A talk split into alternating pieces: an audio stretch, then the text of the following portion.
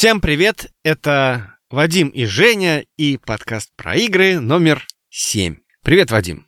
Привет, Жень. Седьмой — это, как стало по традиции, а седьмой — это как Final Fantasy VII. Мы ее вспоминали с тобой, по-моему, когда обсуждали PlayStation первый, да?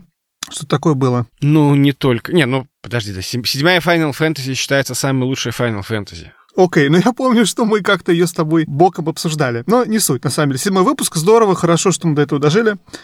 Опять же, на 7 выпусков больше, чем я понял, на 6 выпусков больше, чем я понял, чем я думал, наш подкаст проживет.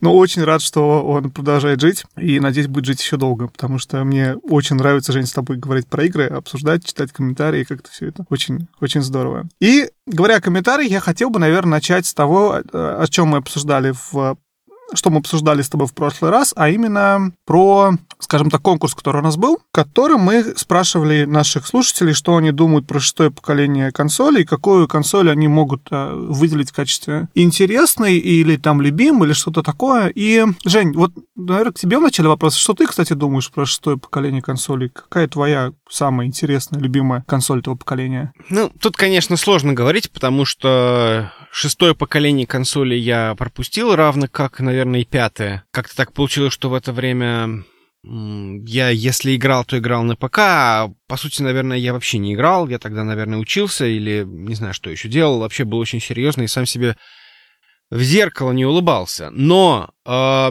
вот оглядывая сейчас, конечно, там понятное дело, что там королем был PlayStation 2. Но вот если вот конкретно сейчас вот одну из этих консолей себе купить, ну или там, я не знаю, подарил бы кто-нибудь, что называется, я бы, безусловно, выбрал GameCube. Вот на самом деле та же фигня. Я, да, я тоже выбрал бы GameCube, потому что мне эта платформа кажется очень симпатичной. Но это, возможно, потому что все вот эти вот нинтендовские IP, вот эти франшизы, там от э, Зельды до Марио, или в другом порядке. Они, в общем-то, все еще живут, и выходят новые игры, наверное, поэтому. GameCube это такой, знаешь, еще один кубик в, в этой линейке кубиков разных нинтендовских, которые они выкладывают там раз за разом. Это такой еще один компонент. А PlayStation 2 какая-то для меня такая, ну, не знаю, я, во-первых, никогда PlayStation 2 у меня не было, я ее не очень понимал, честно говоря, как консоль. И для меня это просто такой какой-то слабый PC. Простят мне все фанаты, конечно, PlayStation 2, что я к этому отношусь. Ну, вот как-то, не знаю. Но в любом случае у нас же есть победитель, да, наверное? У нас, у нас были люди, которые выполняли условия конкурса. Да, и мы с Женей сегодня, в общем-то, разыграли очень сложным научным методом, э, разыграли, в общем-то, приз. Победил у нас наш постоянный слушатель JD. JD, мы тебя поздравляем. Мы хотим очень тебе передать эти волшебные 10 волшебных долларов на, э, опять же, на платформу твоего выбора. Напиши нам, мы с тобой как-нибудь свяжемся и как-нибудь все это осуществим. Спасибо, на самом всем, э, всем, кто слушает, спасибо всем, кто прокомментировал, это очень здорово. Ну, наверное, стоит переходить к теме нашего сегодняшнего выпуска. Что думаешь, Жень? Да, давай перейдем к теме сегодняшнего выпуска. Выпуск сегодня будет немножечко необычный, потому что у нас сегодня только одна тема. Но она большая, и мы про нее будем, видимо, говорить долго, э, нудно, и она очень-очень, мне кажется, гиковская. Наверное, это такая самая гиковская тема, которую мы когда-либо обсуждали. На самом деле, еще хотел отметить, же интересный момент, что она косвенно связана с э, темой нашего конкурса, можно сказать, предыдущего, да? Предыдущее поколение консолей, части. Ну да, связано. Так вот, а сегодня мы хотели бы поговорить про то, как можно играть э, в старые игры. Вопрос неоднократно поднимался, до сих пор актуален, и мы решили пролить некий свет, проведя некоторое количество собственных исследований, ну и основываясь на собственном опыте. Давайте сразу скажем, что, значит, э, мы говорим про... Про какие игры? Мы говорим про игры со старых консолей до предыдущего поколения включительно. Ну и, может быть, некоторые эксклюзивные игры для DOS. Но в целом, конечно, я думаю, что у нас фокус будет на более старые эм, поколения серии, там, третьего, четвертого, может быть, пятого. Очень, вот это понятие ретро-игр, оно очень, очень сложное, такое очень непонятное. То есть я лично считаю, что все, что до Gen, это все э, ретро-игры, так или иначе, да? Но, опять же, да, я с тобой соглашусь, давай, наверное, сосредоточимся больше на играх времен от, не знаю, Atari 26.2.0 до, скорее всего, Nintendo 64. Скорее всего, как-то так я вот, наверное, хотел бы озаглавить, но я не знаю. Что сам думаешь? Ну да, и тоже надо отдельно оговориться, что мы сейчас входим на территорию отчасти сравнимую, знаете, с аудиофилией и таким теплым ламповым звуком, когда позолоченные провода, там, я не знаю, по 100 долларов, которых нужно 40 часов прогревать Моцартом, и по сравнению с бездушной цифрой, которая, значит, там соревнуется с глубоким винилом, там, я не знаю, там, что, что у них там еще бывает, потому что... И поэтому все, что мы сейчас говорим, стоит воспринимать с определенной долей скепсиса, или, как говорят американцы, с щепоткой соли. Потому что это все очень часто говорит про какие-то действительно очень, очень сложно ощущаемые вещи, и для многих людей они, возможно, не так уж и значимы. Я поясню, наверное, да, Женя говорит про то, э, что есть очень много различных способов запускать старые игры. И вот как раз разница между этими способами, она вот как раз из этой вот, возможно, области аудиофилии. Но я на самом деле не очень согласен. Ну, перед тем, как обсуждать и спорить, давай, собственно, эти способы перечислим, какие мы выделили для себя. Ну да, то есть их, в принципе, наверное, четыре этих способа, как мы их выделили, да, это, соответственно, оригинальное железо, это так называемая аппаратная эмуляция, это третий способ программная эмуляция, и четвертый способ это переиздание. Ну что, ты расскажешь про первую, про оригинальное железо? Да, конечно. На самом деле оригинальное железо это самый такой трушный способ запуска игр, и э, он, наверное, самый будет наиболее корректный, наиболее точный. Одна из вещей, на самом деле, которая, которая важна для кого-то э, в запуске старых игр, это то, насколько точно у тебя будет воспроизведен контент оригинальный. И тут очень много вопросов связано с точностью. Это и точность отображения, то есть это как рисуются текстуры, как рисуются картинки и какая-то такая вещь. Это отсутствие лага, это какой-то фидбэк, то есть ты нажимаешь на кнопку на геймпаде, и у тебя персонаж моментально, скажем так, двигается, там происходит действие какое-то. Это точность того, насколько у тебя картинка визуально соответствует запланированному запланированному автором, то есть, опять же, мы говорим про то, что на старой консоли, которые были, заплани... которые были созданы с расчетом на то, что в, в эти игры будут играть на CRT, на CRT, CRT, LT-телевизорах, а мы можем запускать их сейчас на телефонах, на ноутбуках, на 4К экранах, то есть не совсем то обязательно, что чтобы запланировать. То есть это еще один момент точности. То, в общем, и точность это в вопросах, наверное, еще и тактильных ощущений, да, то есть игры, и не только тактильных, это еще как, как ты управляешь э, игрой. То есть э, это вопрос э, использования определенного геймпада, когда мы говорим про консоли. И вот большую часть этих вещей покрывает использование оригинального железа, потому что у тебя будет самое наиболее точное соответствие игры, в отличие от там эмуляции какой-либо, где могут быть какие-то различные лаги, баги. Опять же, спорный вопрос про картинку зависит от того, на чем ты запускаешь это, но я хотел, давай отдельно, наверное, сейчас мы это рассмотрим какие-то. Какие есть проблемы запуска на запуска игры на оригинальном железе? Ну, во-первых, это оригинальное железо могло бы не дожить или, может быть, не дожило до, до наших дней. То есть была когда-то в Дензи, она не выжила всех эти годы, почему сломалась, сгорела, для многих это проблема. Надо покупать новую. Новую можно купить, возможно, или она будет очень дорогая, или она будет какая-то тоже уже близка к концу своей жизни, или новую просто невозможно достать. Например, опять же, мы с Женей живем в США сейчас, где все эти вещи довольно просто доступны. То есть вообще не проблема купить там Nintendo 64 с каким-то редким картриджем или что-то такое. Все это там в течение двух дней будет у тебя лежать Э, у, у двери дома. Но для... Если бы я там был бы сейчас в России, мне было бы трудно, наверное, купить Nintendo 64. Ну, окей, труднее по, по ряду вопросов.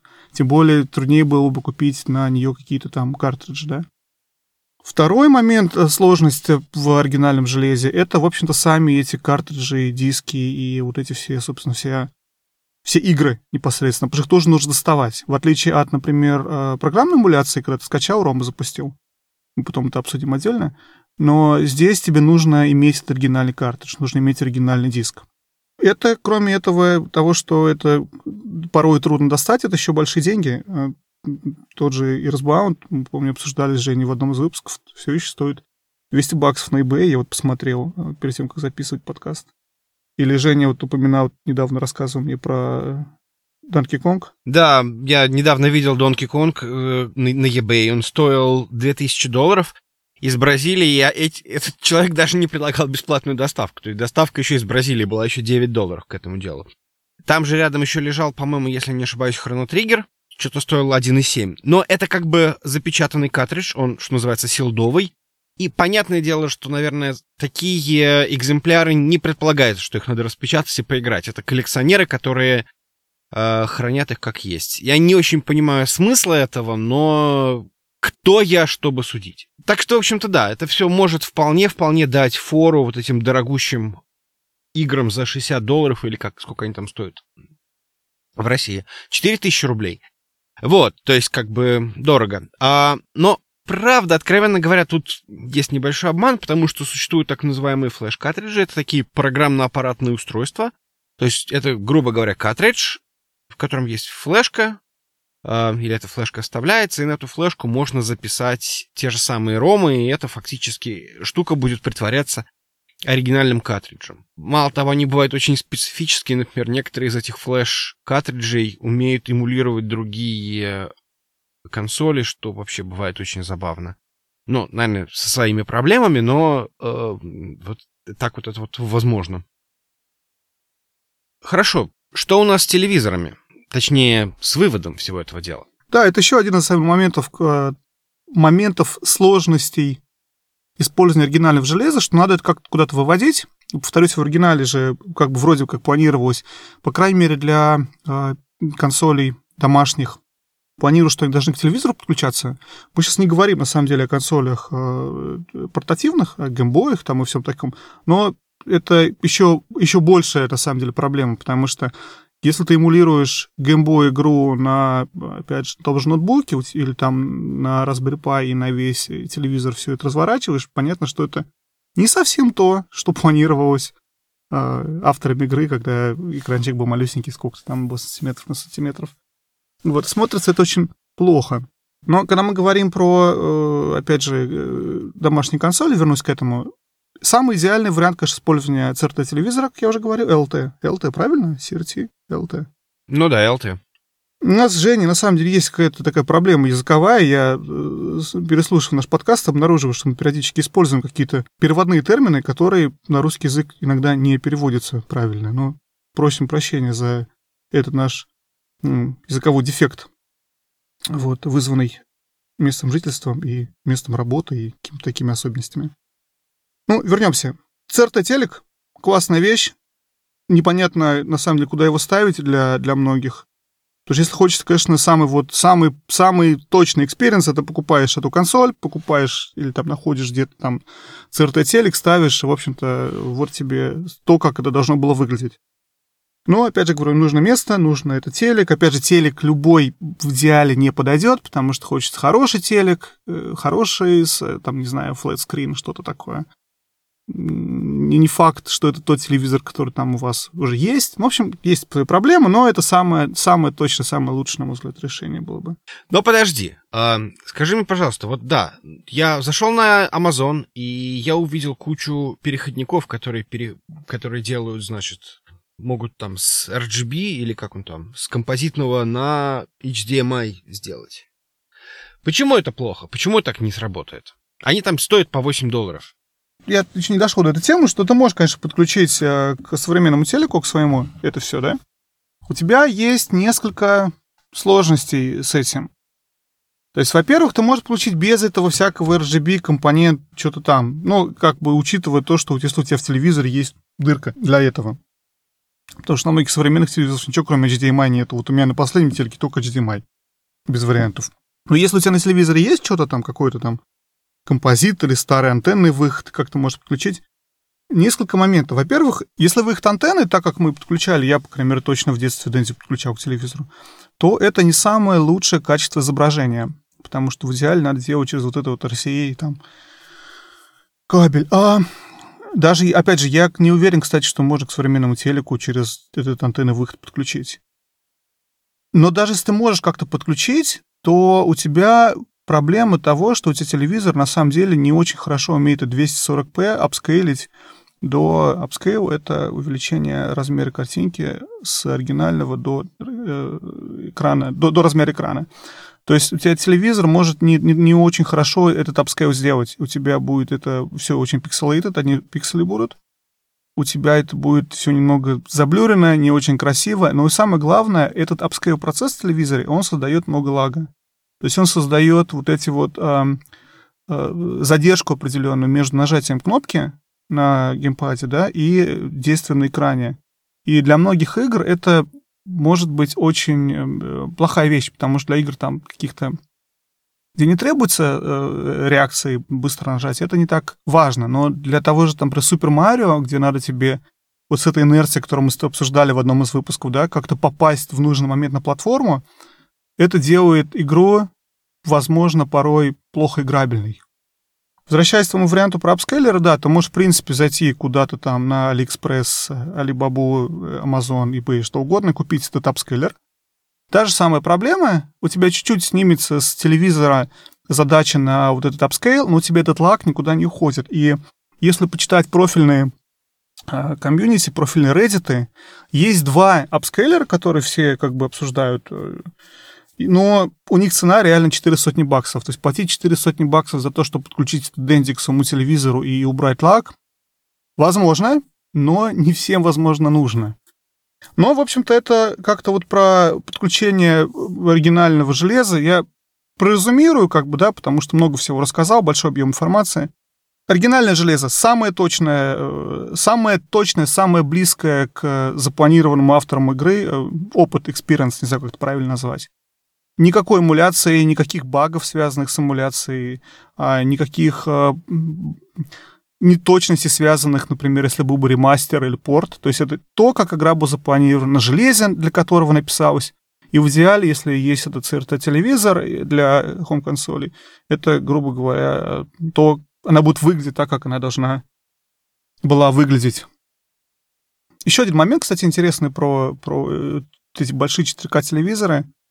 Одна из проблем э, запуска современных ретро-игр, которые я для себя, по крайней мере, определил, да, что когда я запускаю вот эту игру с, э, с Дензи того же на своем 65-дюймовом огромном телевизоре, это просто слишком огромно. Это, это не было запланировано по такой размера.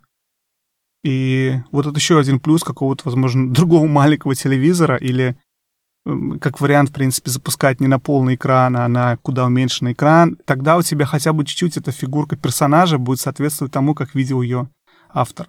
Ну и когда мы говорим про, э, про игры на портативных консолях, на геймбоях и на что-то таком, я считаю, что здесь или надо запускать их только на оригинальном железе, или, если мы говорим про эмуляцию, запускать на железе со схожим размером экрана. То есть, например, запускать на PSP игру с геймбоя — это нормально запускать на 4К телевизоре, опять же, игру с геймбоя, это не очень хороший experience. Э, в общем, да. Единственное, что я хотел отметить, что 400 баксов для апскейлера это, конечно, дорого, но, опять же, я так понимаю, что многие коллекционеры на это идут. Почему? Потому что если у тебя, если ты, у тебя стоит вопрос эмуляции нескольких консолей, это имеет смысл. То есть ты берешь э, NES, SNES, там Sega и что-нибудь еще, какой-нибудь Nintendo 64, и все это делать через апскейлер, оно, наверное, будет... Э, ну, в смысле, это получится дешевле запускать это дело через апскейлер, чем покупать отдельные, отдельные решения, которые можно отнести к классу э, аппаратной эмуляции, да, то есть я постепенно перехожу ко второму способу, да? Я поправлю, пока ты не перешел к второму способу, э, мой маленький комментарий. Я согласен с тобой, что делают коллекционеры, но при этом я думаю, что самый главный потребительский сегмент этих продуктов, таких капскейлер, это увлеченные, сильно увлеченные этим делом ретро-геймеры. То есть люди, которые хотят играть в старые игры, в основном в старые игры, но которые при этом какой-то, я не знаю, причине не хотят юзать CRT-телевизор, возможно, за отсутствие места в квартире, да, или что-то такое. То есть я так понимаю, что... Но э, поиск по интернету мне показал, что это супер популярная вещь, и вот этот вот ценник в 4 сотни баксов, что больше, чем стоимость PS3, PS4, например, сейчас, да, по-моему, 3, 3 сотни стоит PS4. Или Xbox One. То есть она их совершенно не смущает, и народ берет. То есть есть спрос есть на, на качественные апскейлеры, суть которого это просто запустить уже одну консоль, которая у тебя есть, на телевизоре, который у тебя есть. Ну, наверное, единственное, можно предположить, что не только, э, не только консоли, наверное, апскейлятся, еще какие-нибудь DVD и прочее, прочее, которые... Я согласен, Жень, но в DVD тебе не так важно лаг. То есть то, что у тебя там будет телевизор при апскейле добавлять лаг в DVD, ну, я не знаю, насколько это действительно важно. Вот в платформере, в какой-то такой игре, да, я могу представить, что это важно. В DVD, да, я читал, что народ действительно тоже это делает, для каких-то... Но опять же, если хороший телевизор, у тебя в хорошем телевизоре, скорее всего, должен быть апскейлер. И тратить 400 баксов на апскейлер, нежели добавить его и купить просто хороший телевизор. Ну, я не знаю, опять же, ну... Не мне решать, но... Не, ну, я, я, я согласен, да. С DVD нет, но, возможно, не знаю. То есть я, я полагаю, что этот апскейлер еще каким-то образом пытается это делать как-то умнее, качественнее, чем, чем это делает встроенный в телевизор. Я, по крайней мере, готов это предположить, и поэтому... Я, я, я, я с тобой соглашусь, да. То есть именно поэтому проблема, какой не был быть хороший дорогой телевизор, апскейлер там будет просить дерьмо. Например, то, что я читал, что все эти апскейлеры, встроенные в телевизоры, они очень тупые, и у тебя качество картинки не такое качественное, как могло бы быть при использовании апскейлера. А, опять же, резюме. Хочешь самую идеальную картинку? Апскейлер за 400 баксов. Ну, опять же, если ты хочешь запустить старую игру на, на телевизоре. Но я понимаю, что сегмент этого там полпроцента людей, которые играют в ретро-игры, и мы переходим к второй части аппаратной эмуляции. Да, аппаратная эмуляция. Что такое аппаратная эмуляция? Вот я так понимаю, что на текущий момент мы примерно представляем, э, человечество примерно представляет, как работали вот эти старые консоли. И есть определенные компании, которые делают, грубо говоря, новые версии этих консолей. То есть они пытаются их повторить на аппаратном уровне, с использованием, конечно, новых современных чипов, новых современных компонентов, но они пытаются при помощи, значит, технологии, которая называется FPGA, как она по-русски там называлась, Field Programmable Gate Array. Программируемая пользователем вентильная матрица. Ну да, то есть это, грубо говоря, кусочек железа, который при помощи, значит, прошивки EEPROM э, можно настроить, чтобы она себя вела так, как оригинальная консоль, ну или условно оригинальная консоль. То есть, соответственно, многие из, и многие из них уже как бы снабжены так или иначе апскейлером, но это не совсем апскейлер, как бы они просто выводят уже в каком-то более высоком качестве, то есть они это делают уже на стороне самой консоли и, соответственно, выводит, то есть уже выход в HDMI там предусмотрен с самого начала. Одни из самых, значит, нашумевших продуктов э, в последнее время это компания Analog. Она, значит, сделала сначала очень дорогой FPGA, который эмулировал Nintendo Enter NES, да? И что-то он стоил тоже, опять же, какие-то недобрые там 300 с чем-то долларов. А, сейчас они вышли на рынок с продуктом, который называется Super NT. Это клон Super Nintendo, и он стоит всего-навсего 190. Что, в общем, наверное, конечно, тоже все равно очень много. Но вот ты где-то читал, что они собираются выпустить Сегу? Или что-то вот в этом духе. То есть, чисто теоретически, есть люди, которые делают э, вот такие вот аппаратные решения. Что ты думаешь про аппаратное эмуляцию. Ну, у этого, да, но у этого есть определенная причина. То есть это, опять же, это максимально близко к оригинальному железу решения в плане лага, бага, скорости работы. И проводили, я помню, не так смотрел не так давно, мои любимые DigiFoundry проводили анализ. И очень большой тест этого ретро ретро NT. А, Супер NT, да, еще забыл название, сейчас башки вылетело проводили анализ этого Super NC, и есть несколько очень известных багов, связанных с эмуляцией Super Nintendo, которые, в общем-то, знают все, которые на всех эмуляторах работают с какими-то определенными проблемами. И, э, в общем-то, Super NC справляется с этим, по ходу, э, вообще без каких-то проблем. Все работает на ура. И они поставили очень высокий балл. В общем, считается, на самом деле, вот эта аналоговская э, железка самым дешевым решением, потому что, опять же, да, я помню, апскейлер нормально 4 сотни баксов, самым дешевым решением, чтобы играть качественные игры, э, в старые игры качественно на новом телевизоре. Um, да, но опять же, это... У меня есть, кстати, знакомый, у которого есть такое решение, и он им очень-очень доволен. Правда, забавно, что он играет на флеш-картридже, но, как бы, кто ему судья? Но я, я не знаю, честно говоря, как можно ли много говорить про вот эту э, аппаратную эмуляцию, потому что это очень э, нишевое, очень нишевое устройство, и они действительно как бы как это сказать, они не очень, они все-таки не очень популярны. То есть, несмотря на все их качество, на, на все их продвинутость в техническом э, смысле слова, они все-таки не настолько популярны, как игра на самом реальном железе и софтверная эмуляция. Еще надо сказать, что в случае с э, программной, э, в смысле с аппаратной эмуляцией, тут в общем-то, не совсем понятно, что использовать в качестве контроллеров. Мало того, это получается не совсем... Нету ощущения вот этого самого оригинального железа, потому что, конечно, очень большое количество, ну, я не знаю, приятных ощущений от вот этого ностальгического чувства, когда ты трогаешь реальную вещь, ты трогаешь реальный геймпад, ты нажимаешь эту кнопочку там reset или там включить на оригинальном этом самом, на, на оригинальной консоли, и это все-таки какое-то новое, э, немножечко более такое футуристичное, пусть даже и с отсылками к оригинальному устройству решение. Все-таки, наверное, не настолько э, приятно. То есть я бы, наверное, это вот в случае, если бы я действительно как бы... Ну, точнее, в тот момент, когда я пойду, а я думаю, что я когда-нибудь пойду э, в сторону вот этого вот пуристического восприятия, наверное, все-таки FPGA это будет не то, что я выберу для себя. Что ты думаешь? Ты бы, ты бы вот хотел Super NT за 190 долларов? Блин, я на самом деле просто любопытство ради вчера смотрел и рассказывать об этом. Смотрел вчера на eBay, сколько стоит купить японский Famicom. Famicom, напоминаю, это NES, она же Dendy, очень оригинальная, которая в Японии выходила до того, как она вышла в Америке по всему миру. Очень похожа на Dendy Junior, к слову, визуально. Dendy Junior с него скопирована. Так, смотрел, сколько стоит Famicom, и посмотрел Famicom, посмотрел Super Famicom, а, аналог Super NES, да, японский оригинальный. И я смотрю на эти, на эти железки, и они они мне радуют глаз, они имеют какой, знаешь, как, как старые вот э, как люди, которые коллекционируют там старые машины, например, да, что-то такое, я до этого не дошел пока что, вот, но я смотрю на, на эту старую консоль, и я, я понимаю, что это определенный, это и музейный экспонат своего рода, и, и работающая вещь, и э, все в одном. Я смотрю на Super NT, я понимаю, что она там э, куча плюсов обладает, да, но я не чувствую, что это какая-то какая-то вещь, которая имеет стоимость за пределами своего функционала.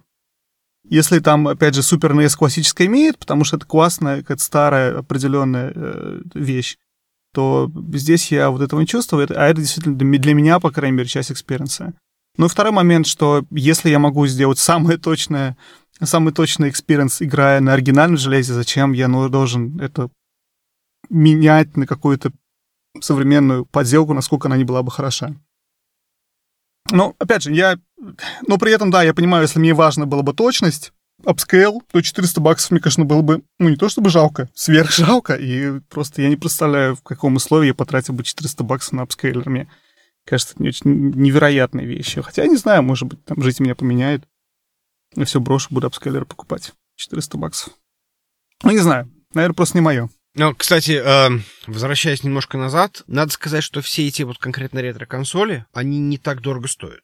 Ну, то есть они, конечно, все равно не стоят, стоят ни копейки, это не 10 долларов, не, не 20 долларов, но в пределах 100 долларов можно купить в очень хорошем состоянии все эти консоли. То есть это дешевле. Ой, я смотрел, кстати, Жень, извини, перебиваю, я смотрел видео, но опять же, это, это американские реалии, мне очень трудно сказать, что и как там в России сейчас. Я пытался купить, кстати, Дэнди на эм, как называется русские бои? Авито. Авито. На Авито. И что-то мне ничего не удалось, потому что все, что продают, это мы потом отдельно обсудим, это современные какие-то реинкарнации.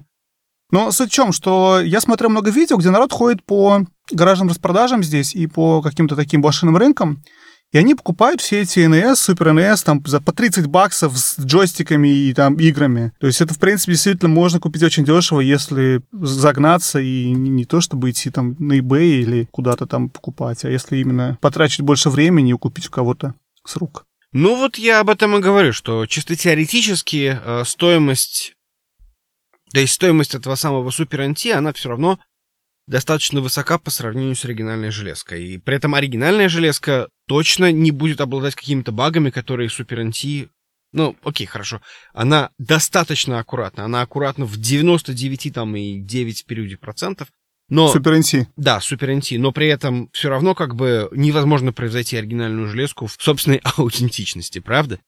То есть в этом плане как бы оригинальная железка, она еще дешевле, да, тебе нужен апскейлер, ну или CRT-телевизор, который тоже, возможно, стоит, ну, реально небольшие деньги. Вот, я не знаю, по-моему, и в России тоже, но вот здесь, ну, в общем-то, можно этот телевизор найти просто на улице. Ну да, бесплатно. Они постоянно лежат рядом с мусорками.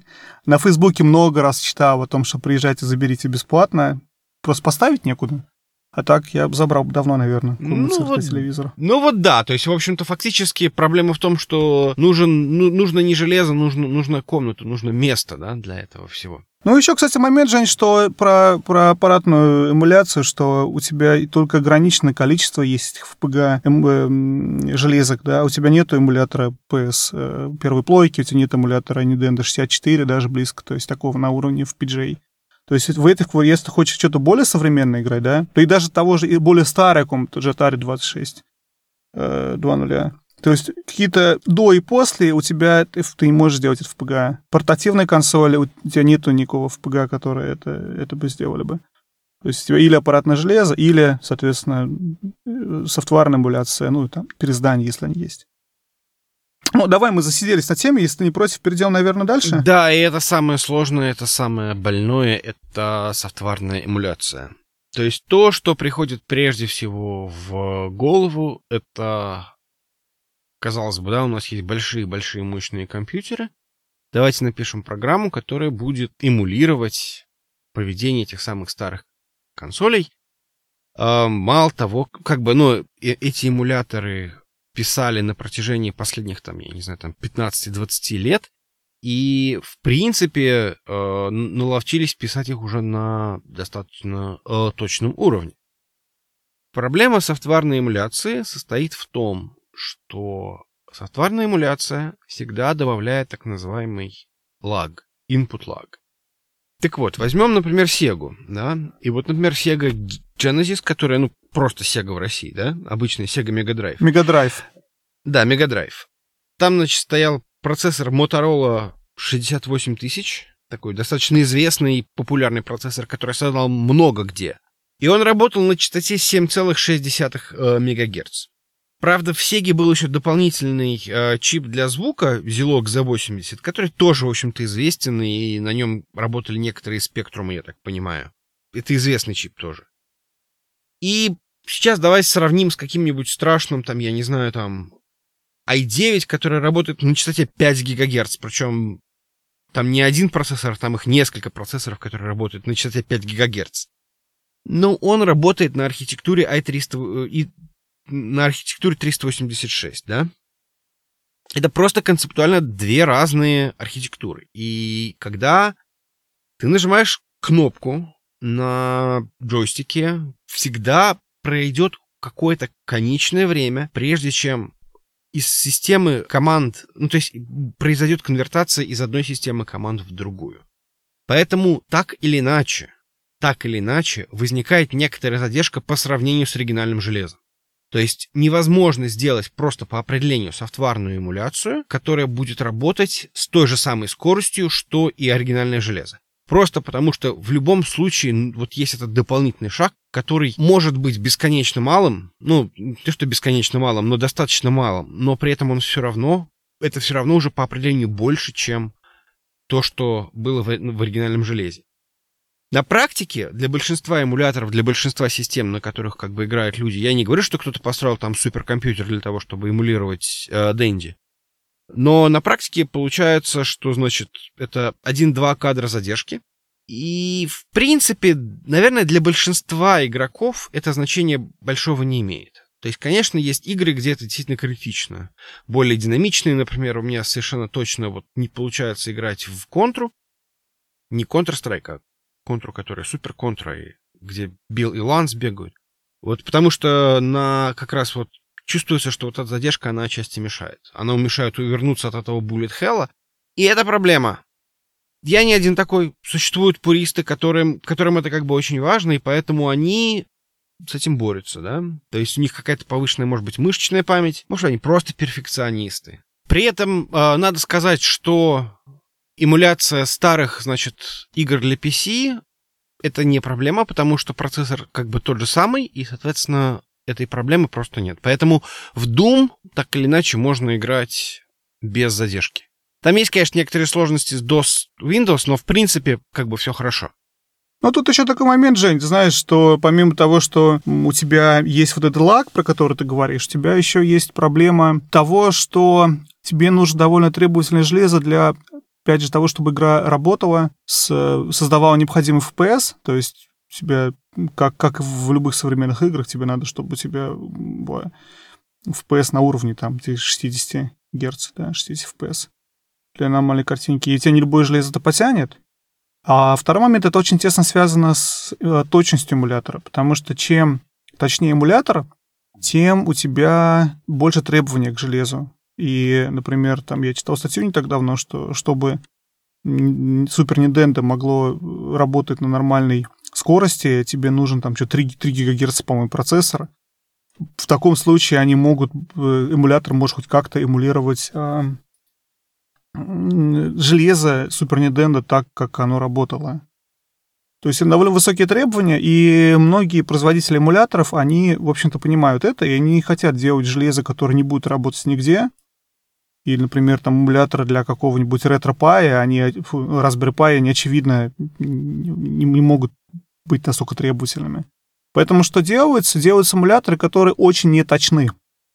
То есть, которые не эмулируют железо полностью, а которые там используют огромное количество всяких различных костылей, чтобы у тебя это на твоем компьютере более-менее сносно работало, генерировало какой-то нормальный FPS, но в свою очередь это дает определенные баги. И есть много каких-то, опять же, известных примеров игр с багами, там, Speedy Gonzales, например, на Super Nintendo, на всех эмуляторах. Его нельзя закончить, потому что там какие-то кнопки... Надо нажать в игре кнопку, запрыгнуть э, мышки этой, а ты прыгаешь на нее в эмуляторе, а кнопка не нажимается. Почему? Потому что разработчики игры использовали какой-то там хак в Super Nintendo, какую-то вещь, которую ни один эмулятор не поддерживает. То есть на нормальном железе это работает, на аппаратной эмуляции это работает, а вот на софтварных эмуляторах не работает. Кроме самых точных эмуляторов для Super Nintendo, по-моему, Хаги называется эмулятор. То есть на нем это работает, но он такой требовательный к железу, что, в общем-то, все это будет очень, очень низкий FPS, если я, например, на своем компе запустил бы.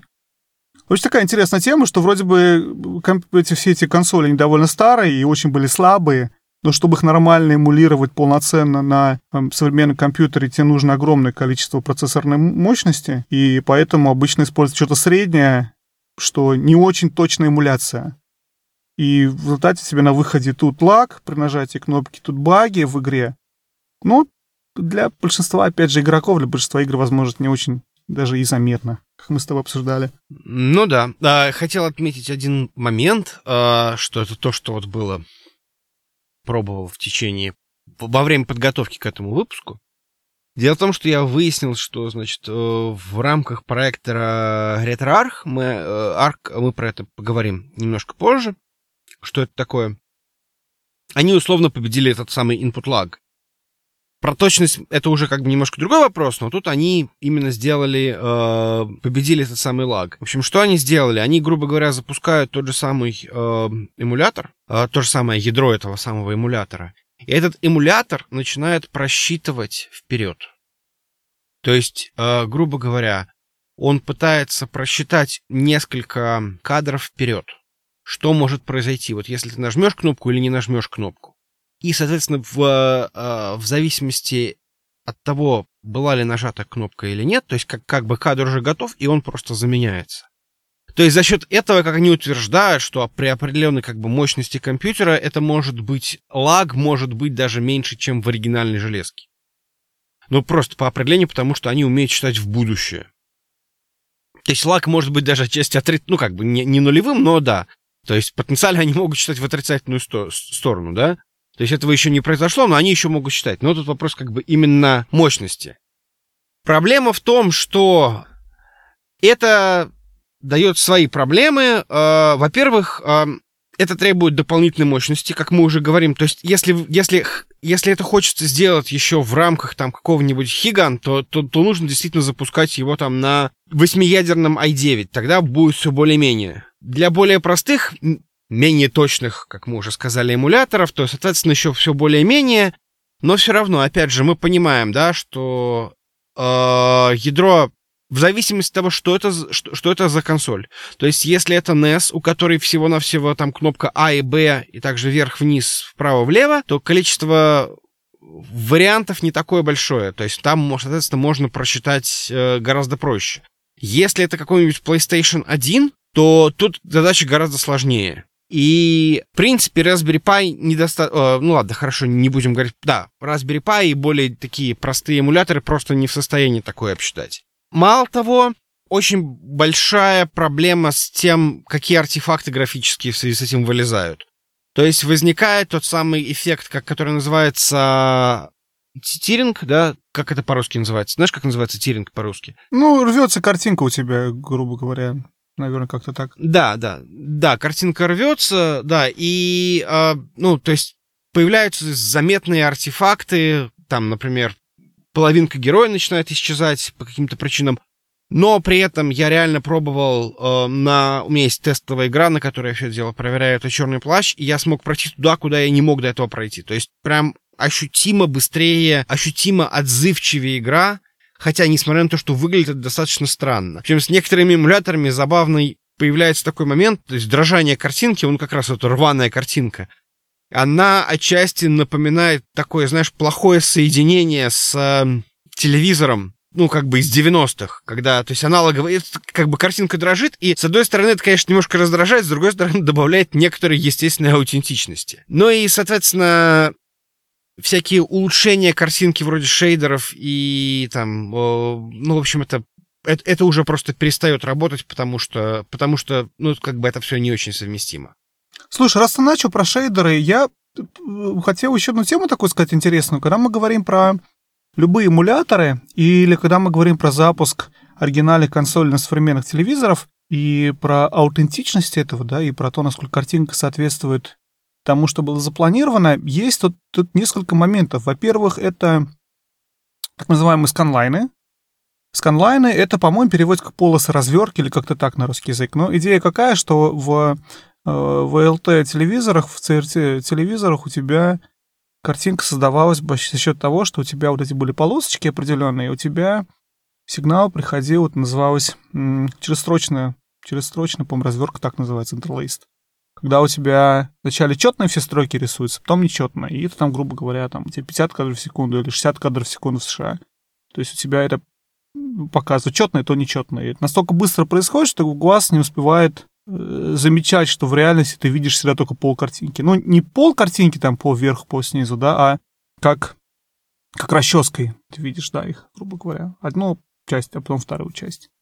Так, грубо говоря, за счет вот этой вещи и, и за счет того, как эти, эти сканлайны, эти полоски были устроены, у тебя картинка на вот этом вот LCD или на OLED-телевизоре никогда не будет соответствовать, или там мониторе, не будет визуально соответствовать тому, что ты увидел бы на LT-экране, потому что на LT-экране между этими вот этими полосочками были еще такие черные тоненькие полосочки, ну просто сама технология создания экрана была немножечко другая, и поэтому визуально картинка чуть отличается. И для многих фанатов ретро-игр, которые пытаются или запустить это все на... Пытаются запустить старое железо на новых телевизорах, или пытаются сделать это в эмуляторе.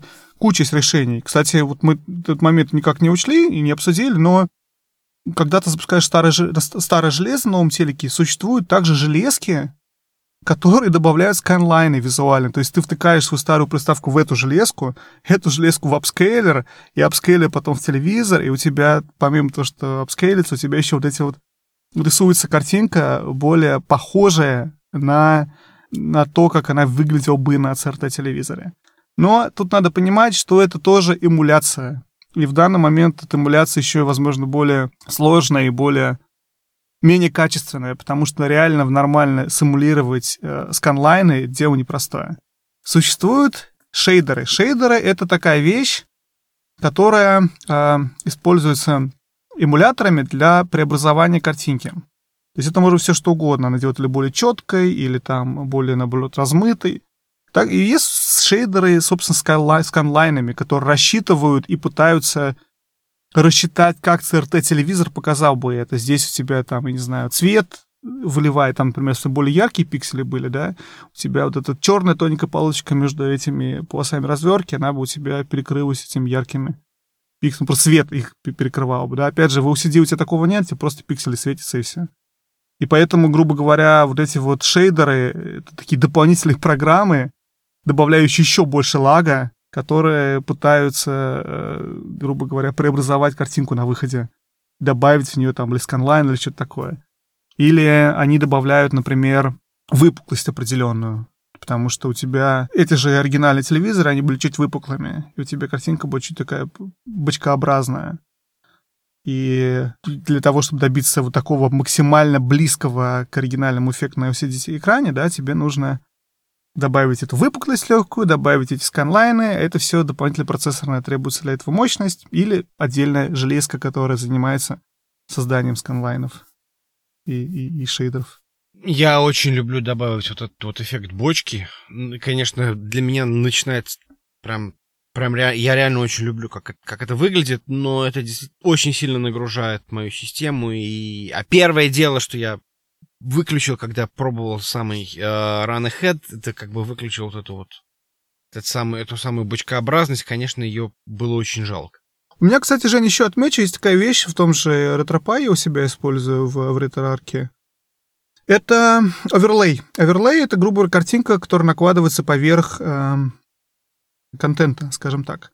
То есть в данном случае ты вот эту грузову на Дейзи, которую запускаешь, ты не на весь 4К 65 дюймов экран рассматриваешь, а ты ее показываешь более-менее небольшой в центре экрана, ты добавляешь в нее шейдеры, добавляешь в нее сканлайны, так что она тебе смотрится более похоже на экран телевизоров.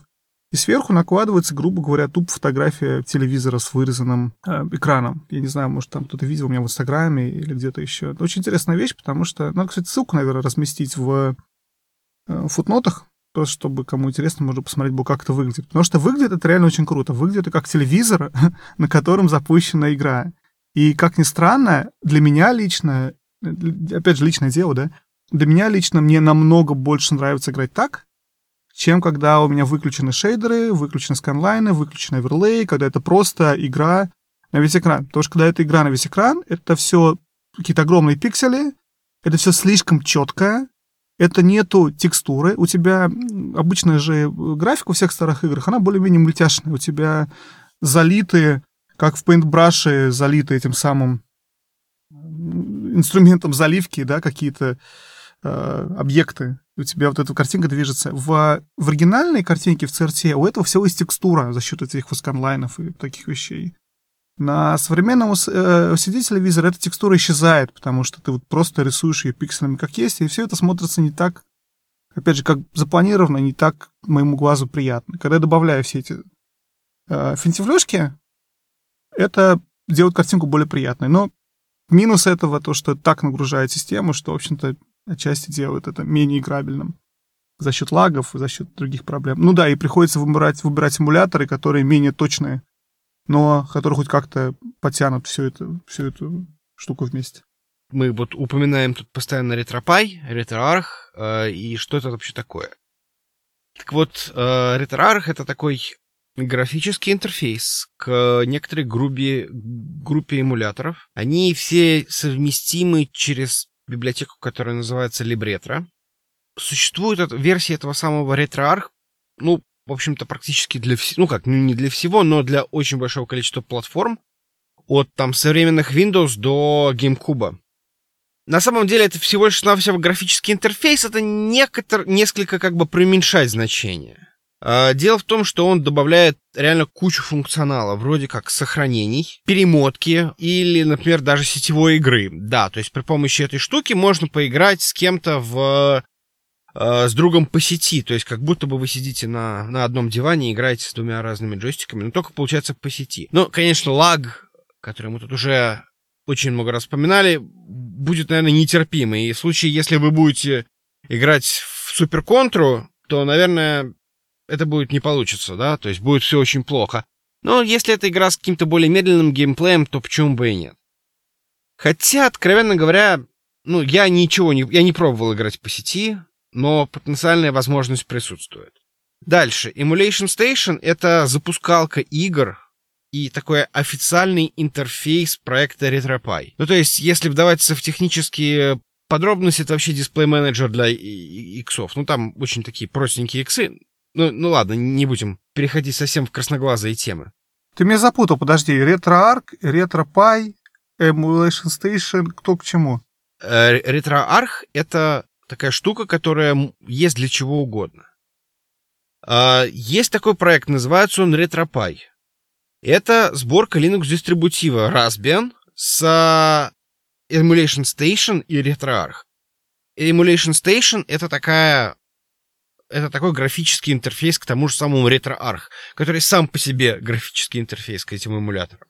То есть просто запускалка, да. Но, грубо говоря, все, что вам нужно знать, что если вы ставите себе, значит, этот самый RetroPie, это такой дистрибутив для Raspberry Pi, который вам уже дает преднастроенный э, RetroArch, набор эмуляторов и красивый, красивую картинку для этого всего. То есть там можно будет там красивые какие-то скринсейверы, картинки консолей, какое-то описание игр, это все позволяет, ну, как бы, достаточно просто и доступно все это сделать. Есть, существуют конкуренты всего этого дела под названием Recallbox и Lacka. Они несколько проще в настройке. Там, как бы, по сути, все из коробки уже настроено. Но в связи с этим меньше контроля и ручек, которые можно крутить. Также там меньше комьюнити, у которого можно спросить совета. И, соответственно, ну, как бы меньше головной боли. Ну, по крайней мере, в определенных случаях. Например, Recall Box очень любит мой коллега, который его использует, чтобы как бы с друзьями иногда покурить травки и поиграть в старые игры. И мне кажется, в этом случае им, им, им input lag совершенно их не волнует, но как бы просто и доступно. Мало того, в определенных местах я слышал, что можно найти прям Box уже прям с играми. Сборку Box с играми.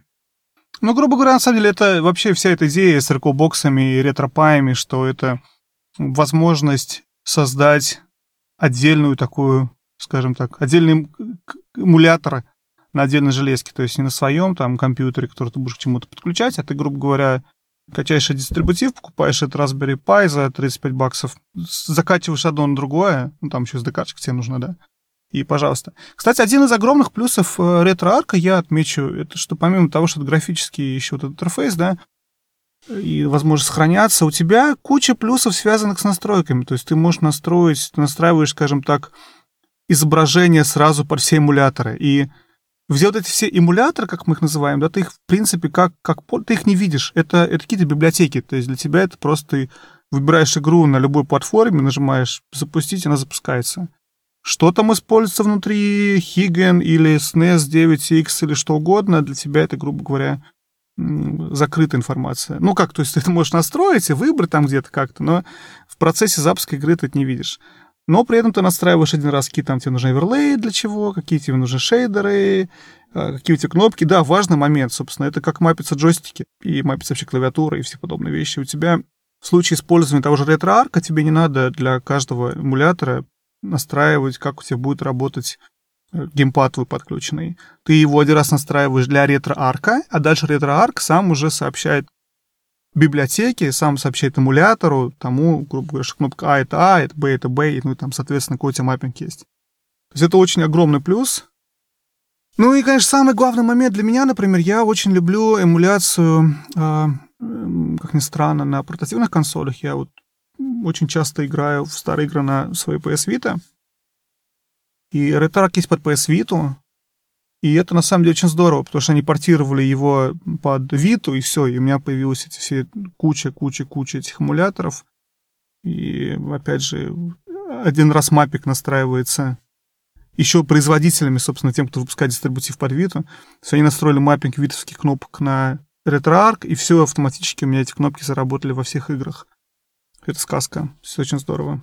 Очень рекомендую. Ну, кстати, еще надо упомянуть, это очень популярное мнение по поводу достоинств этой самой программной эмуляции. Это как раз вот эти самые сохраненные игры, которые, конечно, с одной стороны убирают некоторую, а, некоторую аутентичность процесса, да, то есть, но при этом а, забавно, что все эти ностальгаторы, люди, которые ностальгируют и играют в эти ретро-игры, это в большинстве случаев люди, которые а, с работой и с какими-то обязанностями. И у них сейчас просто ну, никакой возможности пытаться там потратить 40 часов для того, чтобы пройти там какого-нибудь босса в Мегамыне сейчас нет. И поэтому, да, они с определенными уступками идут на то, что, да, мы играем с сейвами, но зато как бы мы играем. Ну, кстати, раз ты начал говорить про сейвы, и еще один момент, который мы вообще полностью упустили, и он очень важный для вопроса программной эмуляции, это на самом деле легальность. Я понимаю, что многих этот вопрос совершенно никак не волнует, там, легально нелегально, но для, опять же, также многих волнует, и нельзя этот момент, мне кажется, упустить, потому что, в общем-то, ромы, они нелегальные. Я не знаю, я на самом деле не знаю, действительно, какой закон там э, в России на эту тему, потому что США это вещь популярная, обсуждаемая, и много где можно ее про прочитать. Я так понимаю, в России это тоже нелегально, потому что это так или иначе э, копирование, какой-то пиратское копирование информации. Там спорный вопрос, если у тебя есть оригинальный диск или картридж, можешь ли ты владеть. Вот про США, то, что я читал, что ты можешь только сам скопировать. То есть, если у тебя есть картридж, и ты каким-то образом смог сам его скопировать, там, или диск ты его скопировал, тогда вот это легально. Но при этом, если у тебя есть этот картридж диска, ты скачал эту же игру, это уже нелегально, потому что ты должен был сам скопировать, только в этом случае легально. То есть, грубо говоря, любое скачивание любого рома, оно является нарушением закона, так или иначе. Опять же, я понимаю, что многих это не останавливает. Многие спорят и говорят, что в эти игры по-другому поиграть никак нельзя, с чем я не согласен, потому что иди покупай консоль. А Nintendo предлагает многие свои игры через э, Virtual консоль на современных консолях или там через э, Switch Online на свече. Ну, опять же, не все игры, да, но, грубо говоря, есть возможность поиграть в эти игры. И то, что тебе они недоступны на твоей PS4 или там компьютер, не значит, что ты имеешь право ее спиратить и, и как-то запустить. А, кстати, вот эта же тема была интересна в этом году, когда Nintendo пошли войной на э, сайты с ромами. Такое большое дело бы все обсуждали, они там выдвинули иск на 100 миллионов баксов или что-то такое. И, э, по-моему, Лавром, Лавромс и Лавретрос. В общем, на самом деле, это какая-то, какие-то два сайта, которые я, кстати, Лавромс точно в своей жизни встречал неоднократно. Э, сайты, которые владеет какая-то семейная пара конечно, 100 миллионов долларов немножечко нет. Они там что-то бодались-бодались с Nintendo как могли, и Nintendo согласились скостить до... Скольки? До 12, по-моему, миллионов. Да, 12 миллионов. В общем-то, 12 миллионов все равно нет у этой семейной пары, но это меньше, чем 100. И я слышу, честно говоря, слухи вообще о том, что на деле они там не заплатят никакие 12 миллионов, не заплатят что-то там, не знаю, миллион или что-то такое, а потом будут выплачивать э, остаток жизни эти деньги в, в кредит. Ибо как бы нефиг было ром выкладывать на сайт. Но, словно говоря, что якобы Nintendo все это делает для того, чтобы припугнуть всех остальных, потому что им очень не нравится, что так это идет, они же деньги зараб, пытаются зарабатывать на, на э, Virtual консоль, на там 3DS или на, на Wii U это было, на Wii, на Switch Online, и они не хотят, чтобы ты мог это скачать и, и пиратить, не хотят, чтобы единственный способ легально поиграть в их игры это через их платформу. В общем, я их понимаю, но при этом людей жалко. Ну, в общем, жалко, с одной стороны, и есть действительно такой момент, что один из главных контраргументов, что это в некотором роде сохранение этой самой игровой э, истории, и через, только через Рома это можно, соответственно, сейчас сделать. Ну, это правда, да. Опять же, э, Nintendo-то воюет со своими IP, со своими играми, но 90, там, не знаю, процентов игр на все эти старые консоли, не только Nintendo, консоли существовали, да, а, других производителей. Но, ну, грубо говоря, что многие эти игры, игры действительно по-другому не поиграешь. Ни Atari, ни там многие игры Sega, которые не вошли в Sega переиздания, ни многие игры на NES, SNES и прочее-прочее, которые действительно единственный вариант это поиграть найдя картридж, и, собственно, у некоторых игр после картриджей ограниченное количество, и рано или поздно, скорее всего, эти картриджи, возможно, умрут. И вот то, что ты говоришь про сохранение истории, да, действительно верный аргумент, что здорово, что возможность сохранить игры есть. Плохо, что она в таком нелегальном статусе, эта возможность находится. У нас остался последний способ играть в эти самые ретро-игры. Это переиздание. Пере... Ну, тут не, нечего говорить, да, то есть бывает такое, что э, компания, например, Capcom, да, берет и переделывает э, игру под современное железо, под современную реальность, под современную реальность, и как бы, ну да, в это можно поиграть. Иногда это просто, грубо говоря, эмулятор вместе с самой игрой, иногда это действительно любовно сделанная, переделанная игра. К сожалению, это очень ограниченный набор очень ограниченный набор игр. Ну, я добавил бы, кстати, Жень, что это и переиздание, и порты игр, и еще это, вот это сам виртуальная консоль, про которую я говорю, да, на, это возможность играть Nintendo, вообще для тех, кто не, не сталкивался, начиная, по-моему, с Wii, Nintendo предлагает э, скачать свои старые игры с предыдущей консоли и, в общем-то, запустить их на новой консоли. Называется Virtual Console. И э, Switch Online, то, что вот новое появилось... Э, Switch Online называется, правильно же? Ничего не путаю. Switch Online позволяет на свече запустить, по там сколько сейчас, 30 игр или что-то такое. Недавно, кстати, они вскрыли же код этой программы хакеры и обнаружили, что там Супер Nintendo игры нас ждут. Ну, грубо говоря, так или иначе, это возможность поиграть в эти игры. Или, например, недавно мы с Женей тоже обсуждали, вышла она ну, выходит давно, на самом деле. Sega Collection, да, по-моему, называется это. Это игры, игры Sega, переизданные под современные консоли. Очень удобная вещь. Платишь, грубо говоря, 30 баксов, и вот у тебя там 30 игр. Я не, не помню, на самом деле, ни цены, ни количество игр, но что-то, по-моему, этого порядка было. В принципе, неплохой вариант. Но, опять же, это отчасти может оказаться эмуляцией. Ну, это даже... Нет, это совершенно точно это эмуляция. Это эмуляция, просто это в случае, если это производитель, и этот производитель делает эти самые 30 игр, то там подгоняется так, чтобы этот был там, я не знаю, там все работало более-менее похоже на то, что есть.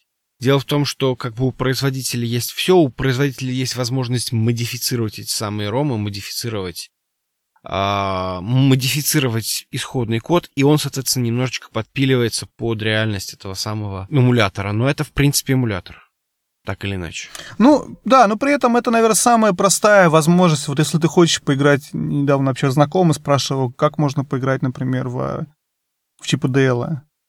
И вот это самый простой вариант. Это если тебе есть Xbox, например, какой-то, да, то есть ты заходишь, качаешь Disney Classic, Disney Afternoon Classic Collection там с четырьмя играми, и играешь. Ты не должен ни эмуляторы, ни Raspberry Pi, ни FPGA, ни CRT телевизоры. Ты вообще все думать не думаешь. Ты это качаешь как обычную современную Xbox или там PlayStation игру и вообще спокойно в нее играешь. Вот для большинства обывателей, наверное, это самый простой, самый доступный способ вот эти вот переиздания. И самый легальный при этом еще. Ну, я, кстати, хотел как раз подвести к этому, к этому вопросу, да, что как поиграть в Чип и Дейл и танчики, и э, немножко закругляя нашу тему, потому что ты согласен, что уже можно закругляться, да? Я надеюсь. Ну, да, мы, конечно, тут, э, что успели, то успели. Жалко, не успели мы обсудить немножечко тот же NES, SNES Classic, как одна из тоже возможностей запустить игр. Ну, в общем, мы обсуждали ее раньше, в одном из выпусков наших по ретро-консоли. Маленький момент, который мы, опять же, упустили, это про, про контроллеры, потому что эта тема тоже интересная. Это огромная часть experience а, да, то есть контроллер. Контроллеров очень много есть. Я хотел просто прям сделать маленькую ремарку, что очень рекомендую всем, кто интересуется ретро-играми, посмотреть на продукцию компании 8BitDo, 8BitDo. Если вы никогда про это не слышали, очень, на самом деле, известная компания, которая производит контроллеры. Контроллеры для, больше, наверное, ретро-игр будет, будет такой правильный вариант. Опять же, всегда есть возможность подключить контроллеры, если есть другие консоли, там от PS4, PS3 э, к компьютеру, к RetroPie, что вы там вы используете для эмуляции, и играть так. Все равно это лучше, чем играть на клавиатуре. Это, безусловно, тут вообще как бы и обсуждать нечего. Но если хочется, все равно хочется эмулировать, да, но хочется какой-то более такой комфортный способ управления игрой, это 8-бит да, контроллер или там, извините, Buffalo, по-моему, да, контроллер э, Super Nintendo. принципе, можно еще один вариант, всегда можно купить оригинальные контроллеры и через э, переходники их как-то подключать к компьютеру. Мне знакомый прям вот купил э, сеговский контроллер.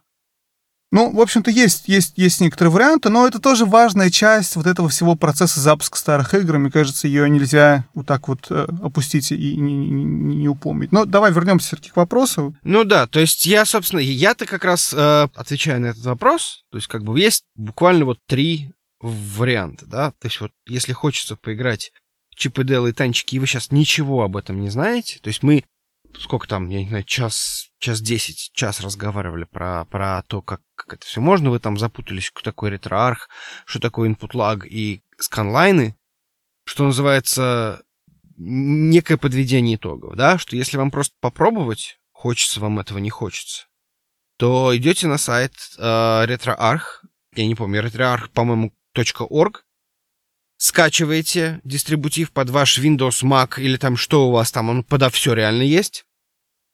Подключаете геймпад, который под рукой.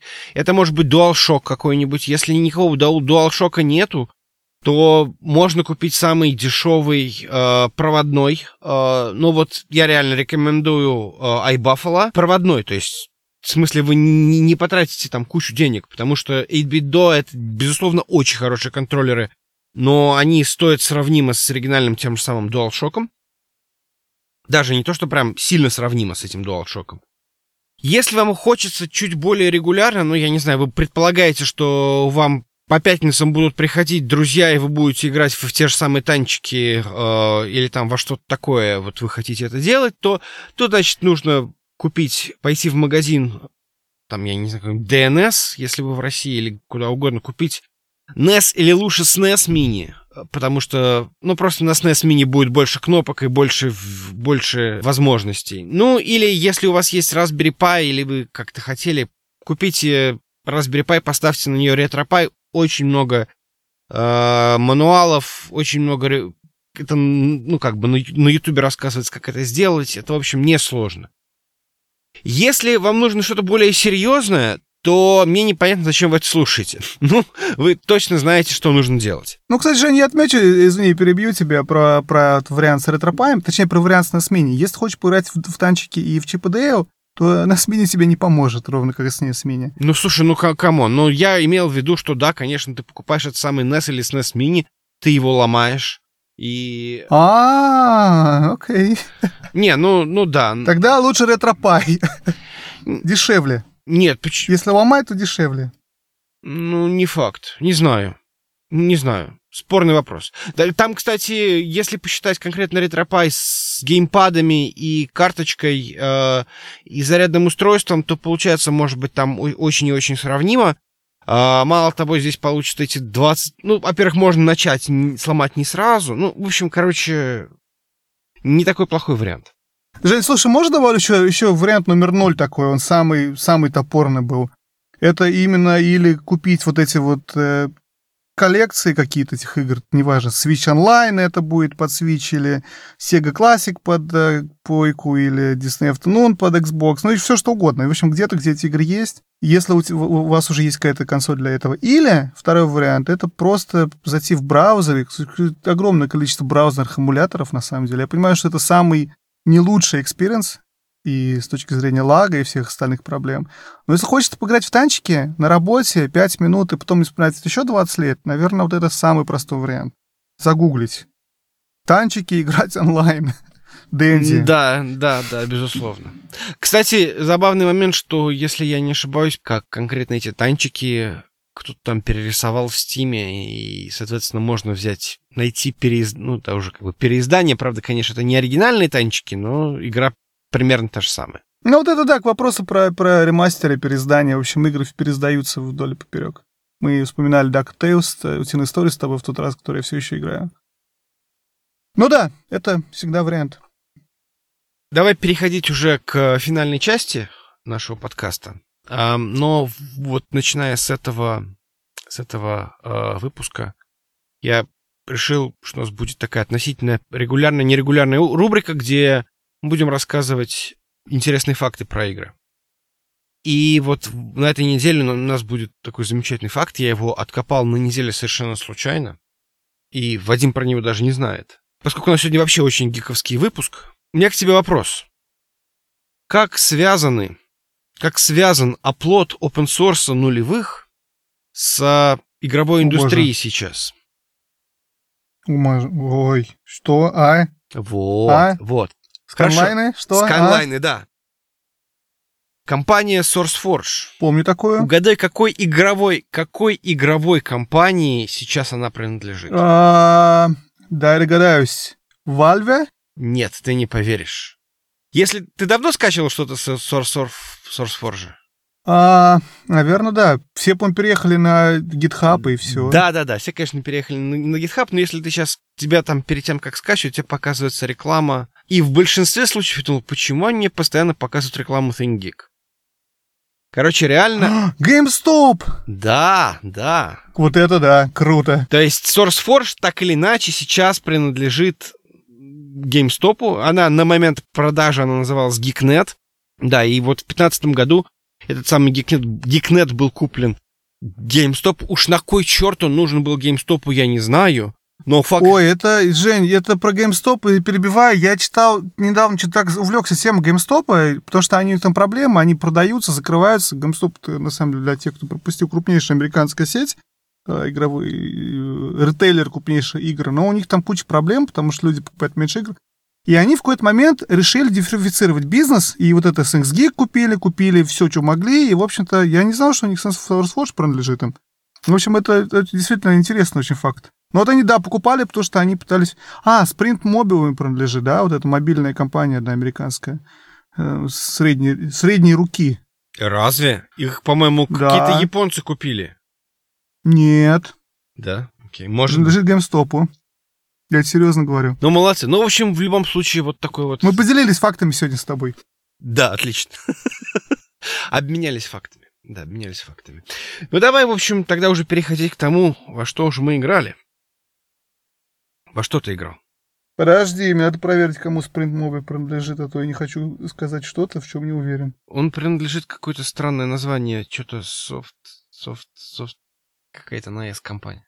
Ну, окей, может, это не Sprint... Нет, это не Sprint, конечно, я вру. Ну, какой-то, какой-то другой, короче, мобильный оператор небольшой, точно против GameStop. Окей, во что играли? А, Я играл... На самом деле, я все время играю в Assassin's Creed, не буду скрывать, для меня это сейчас самая главная большая игра. Но мы ее обсуждали много раз, и я не хочу к ней возвращаться, кроме того факта, что мы обязаны в каждой игре один раз вспомнить про Assassin's Creed Odyssey, иначе это будет не подкаст про игры, а какой-то другой подкаст. Другая игра, которую я играю, чуть поменьше, это Селеста. Наконец-то я до нее дошел. И э, очень интересно, ее бесплатно раздают в, гейм, в, боже мой, в, в Xbox. Xbox, как называется? Это Gold, что-то там. Аналог PS Games with Plus. Gold. Game with Gold. Ну, Games with Что Gold. угодно. Короче, бесплатно Да. раздает Microsoft ее э, этим самым платным подписчикам своим. И бесплатно раздает платно. Класс. Игра, которую я всегда воспринимал как игра, которая должна быть только на свече, ну, раз досталась бесплатно на Xbox. Играю на Xbox.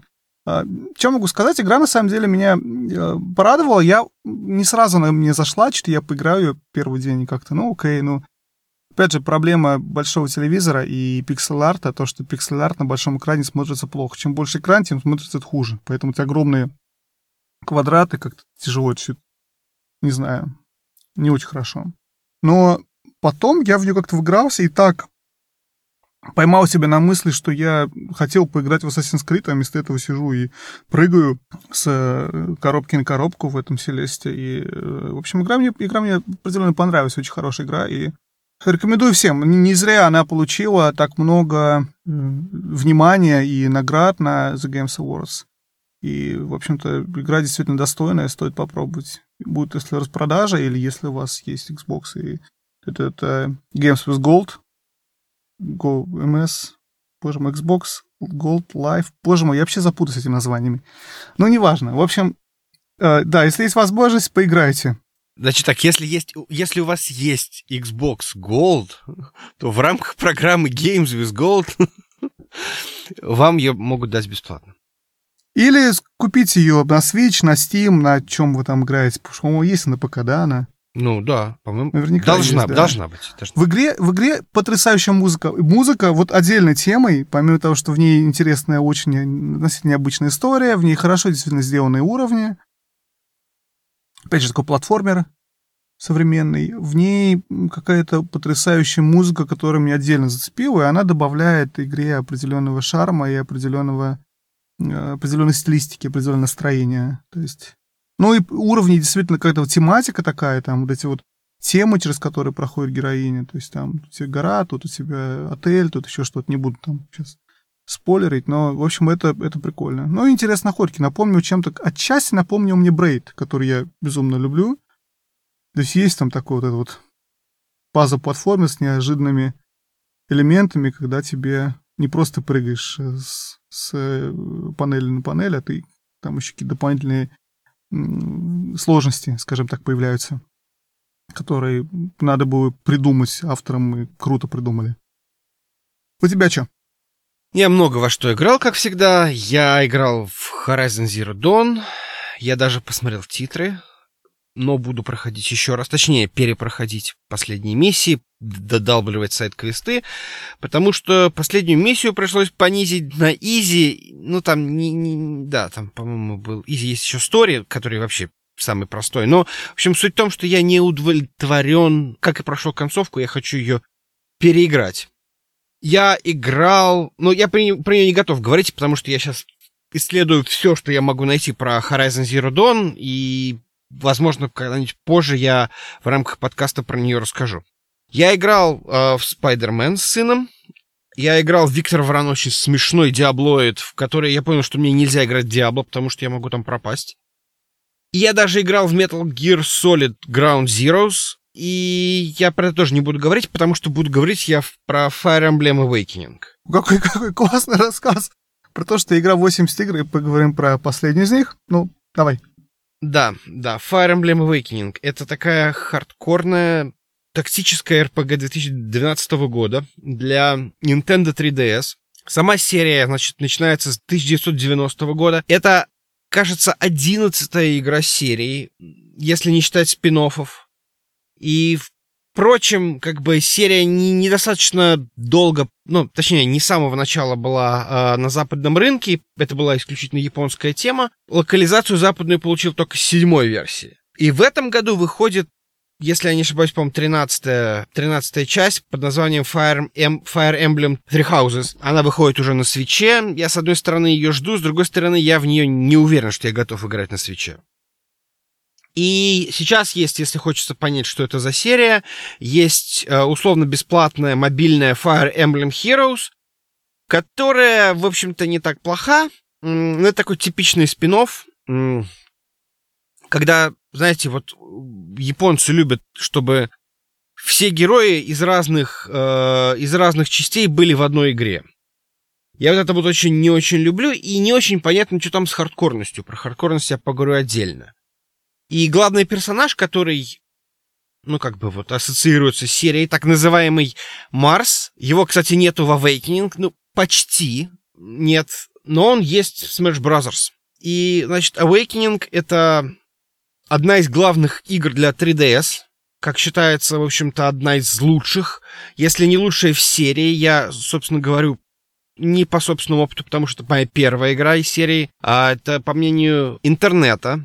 Ну и плюс я хочу сказать, что это тоже и по моему мнению, и по э, мнению того же самого их глобального интернета, это одна из лучших реализаций функции 3D на э, свече. 3DS. Да, на, на 3, 3, 3DS, да. Ну, то есть именно в смысле, э, да, да, сори, запутался.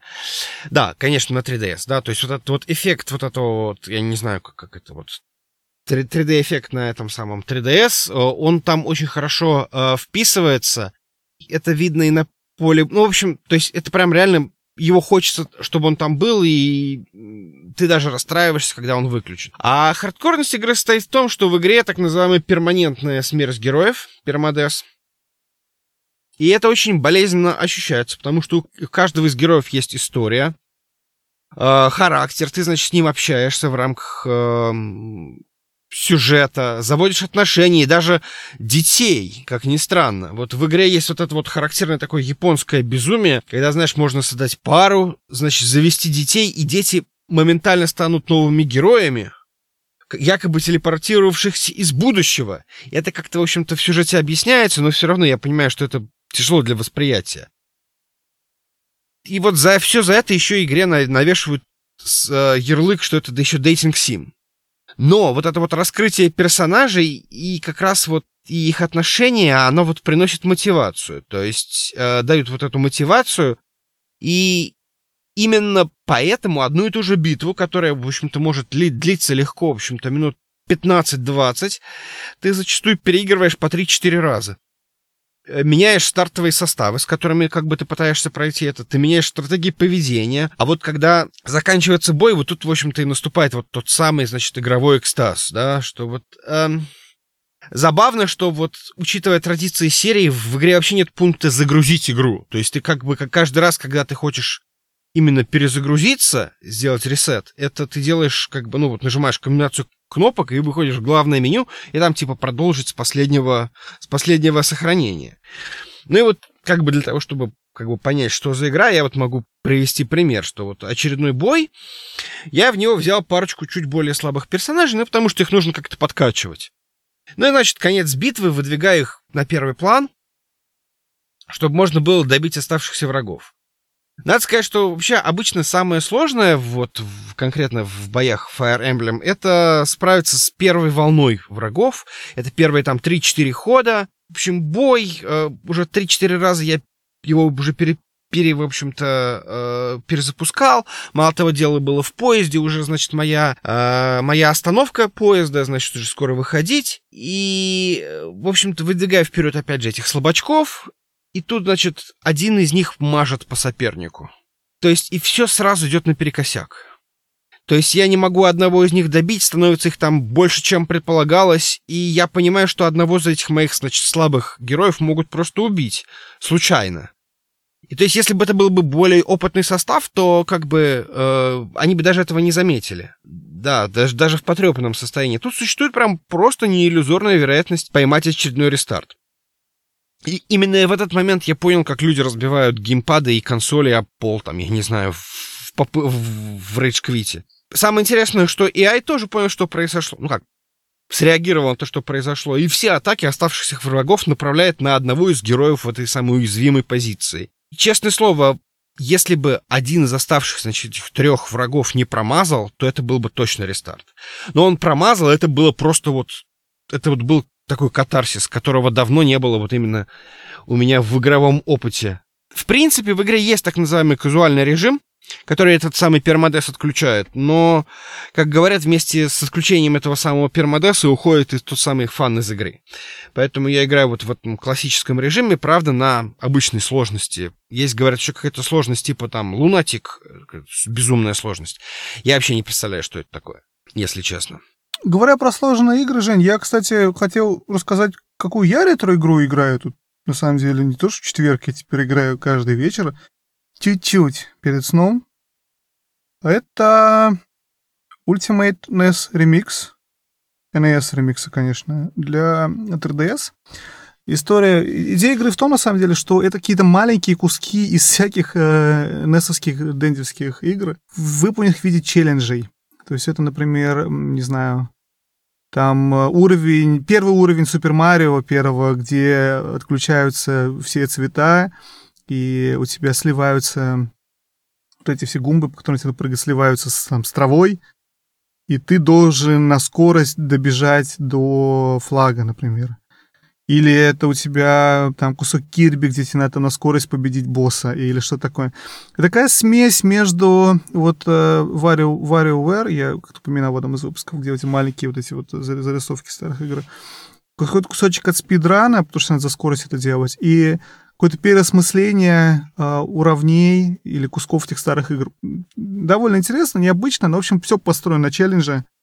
Я, кстати, смог вот в этом уровне, который говорю, получить первое место по Северной Америке. Рад безумно. Никогда нигде не получал первое место в таких вот в забегах, скажем так. Обычно ты играешь где-нибудь что-нибудь, где у тебя есть мультиплеер режим. Потом смотришь, а ты 142 539 по своим очкам, а тут я как-то... И не то чтобы игра не, очень популярна, то есть она довольно известная популярная, не деновская игра. Как-то очень я смог в одном уровне так изловчиться и пробежать быстрее остальных. Вот. А еще, Жень, я прочитал, и это не Sprint Mobile, это Spring Mobile, это TNT Reseller. Просто хотел выпустить работу, работу над ошибками, скажем так. Да, окей. Ну, это какой-то виртуальный оператор, да? Ну, я, я понял, ну... что вообще это не оператор, это реселлер. Так что проехали, фиг с ними. Вот, у меня ретро-игра, я выхожу на твою территорию, это A Link to the Past. Подожди, подожди, подожди. То есть э, Fire Emblem это не ретро-игра? Fire Emblem это не ретро-игра, это 2012 год, я же сказал в самом начале. А, окей. Окей. Для меня 2012 это ретро, Жень. Ну, не, ну слушай, как бы... Окей, ну слушай, это 3DS, это... Ну, с другой стороны, да, это современная, соглашусь, это современная консоль, она живая, игра... Э, да, соглашусь, современная игра. Ты прав. То есть, да, в качестве ретро-игры у меня будет Link to the Past, э, соответственно, 28 лет игре. Вот это самое настоящее ретро. И, в общем, мое краткое резюме, я, в общем-то, в восторге. Очень интересное, очень разнообразное. И первое впечатление, первое потрясение, от которого я не могу отойти до сих пор, я знаю карту. Ну как знаю карту? Я не то, что прям вслепую могу дойти, но основываясь на опыте игры в тот же самый Breath of the Wild, я знаю, где Зора Домейн. И я понимаю, почему пустыня в левом э, нижнем углу, и она на своем mm-hmm. месте. То есть топография Хайрула оставалась как бы неизменной все эти там 25 лет. И второй момент, мне очень нравятся вот эти вот элементы метроидвании, когда тебе нужно там найти какую-нибудь перчатку, чтобы пройти куда-нибудь, пока ты ее не найдешь, ты туда не пройдешь. И вот это вот распутать вот эту самую головоломку, как тебе что сделать, чтобы куда-то там пройти, вот это мне очень нравится. И у меня вопрос э, совершенно непонятно, почему это называется Метроидвания, а не Зельдоидванией. Потому что чисто теоретически, как бы я так понимаю, что э, многие Зельды построены именно вот на этом же самом э, решении головоломок и вот распутывании вот этого вот э, клубка возможностей. Из того, что как бы можно поругать, если вообще, конечно, поднимается рука э, или язык ругать такую игру, мне не очень нравится управление. Но, возможно, это как раз это того, что это 3DS, значит, консоль, эмуляторы, input lag. Давайте опять вспомним, еще раз скажем слово input lag. Я постоянно делаю ошибки, постоянно такой, ну я же нажал там, ну я же туда смотрел, почему он не отреагировал? Там приучаю себя играть на дипаде вместо вот этого самого стика, который, который на, на, на, на, на 3DS. Жень, перебью тебя. На самом деле для меня... Я недавно вспоминал об этом. Я тоже проходил Link to the Past на 3DS, как ни странно. И для меня переключение между стиком и зипадом это был один из самых главных челленджев, потому что я то играл на одном, то на другой. Мне удобнее по какой-то неведомой причине, и Селес та же самая, кстати, проблема, мне удобнее играть э, аналоговым стиком, а не дипадом. Но при этом, когда ты переключаешься на дипад и заставляешь себя поиграть какое-то время на дипаде, у тебя управление становится куда более точное. Но если ты перестаешь следить в какой-то момент палец, если переходит назад аналоговый стик, дальше ты опять на аналоги. То есть у меня какая-то такая была проблема. Но я помню, что все время свечился между дипадом и, и стиком, и приходилось заставлять себя играть на дипаде, и потом мне это всегда нравилось, потом я опять случайно переключался на стик. Ну вот да. А, ну и хочу сказать, что выяснилось, э, что существует так называемый э, такой, значит, движок для создания игр. Э, называется он Solarus. Это такой э, опенсорсный э, опенсорсный движок для создания вот этих вот ARPG, которые вот Link to the Past это представитель вот этого самого Action RPG. И суть в том, что там порядка там полудюжины игр, которые вот один в один выглядят как Link to the Past, но их делало там сообщество, причем они половина называется The Legend of Zelda, но это как бы, как это, как это сказать? То есть это, конечно, неофициальные игры. Фанфики. Да, я да, не знаю, да. это называется, но я понял, о чем ты. Вот, но суть в том, что как бы существует там, я не знаю, там порядка полудюжины реализации того же самого A Link to the Past, просто какими-то другими возможностями, с другими э, загадками, с, с, други, с другой, может быть, картой. В общем-то, это забавный момент. Мне казалось, мне показалось, что тебе, может быть, это интересно, как, как, как любить Жень, я самое лучшее переосмысление Link to the Past, сам знаешь, какая игра, и я очень надеюсь, что когда ты закончишь Link to the Past, тебе захочется попробовать Link Between Worlds, потому что это, это, это потрясающее удовольствие играть в одну после другой. Ну, я тоже на это надеюсь. Тоже на это надеюсь. Слушай, мы сегодня наговорили просто на нереальное количество времени. Ну, у нас большая, большая, большая была тема, мне кажется, это по-другому трудно было бы сделать. Ну, в общем, да, причем мы ее даже не полностью покрыли. Мы готовы сделать вторую часть. Если вам что-то непонятно по поводу эмуляции, задавайте вопросы. Задавайте вопросы. У нас есть сайт, называется он проигры.нет. Y у нас э, вместо буковки И. Соответственно, у нас есть еще YouTube. Все ссылки можно найти на этом сайте. Нас можно слушать на Apple Podcasts, нас можно слушать в Google Podcast, нас можно слушать на Spotify, TuneIn. Я думаю, что нас практически везде можно слушать уже сейчас. Мы медленно, наверное, везде себя добавляем. Поэтому у вас нету причины быть не подписанным на этот подкаст. Если вы это слушаете на сайте, если вы это слушаете из магнитолы друга в машине, то обязательно пойдите сейчас и подпишитесь на этот так интересно, я представляю, да. кто-то слушает нас в магнитоле друга в машине. Ну, я не знаю, слушай, да. едут люди куда-то там в длинный роуд-трип, и такой говорит, о, вот я тут, короче, двух вот чуваков слушаю, да, послушаем, что они тут. Я все время заставляю людей слушать подкаст в своей машине, когда мы долго едем куда-то, в основном жену. Но да, я на самом деле шутки шутками, но я могу представить себе такой, такой э, use case. Так что, в общем-то, да, обязательно подписывайтесь и пишите комментарии. Э, вот, вот что вам стало непонятно про эмуляцию, мы либо ответим в комментариях, либо, может быть, каким-то... Э, да даже не то, чтобы непонятно, просто ваши мысли какие-то, что вам... Э, делитесь, пишите что угодно, мы просто рады, когда нам пишут. Да, мы, мы очень рады. Даже если все понятно. А тем более, если мы не правы. Я буду так рад услышать э, какие-то...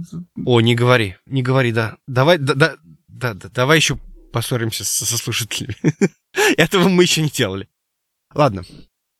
В общем, опять очень был рад с тобой поговорить. Та же фигня. Хороший, интересный получился у нас такой э, действительно немного необычный выпуск. Ну, в общем, да. Большое спасибо. Не, не смею больше никого задерживать. Тоже действительно получилось долго. Всем спасибо. Женя, огромное спасибо. Увидимся через две недели. Услышимся. Все, пока-пока.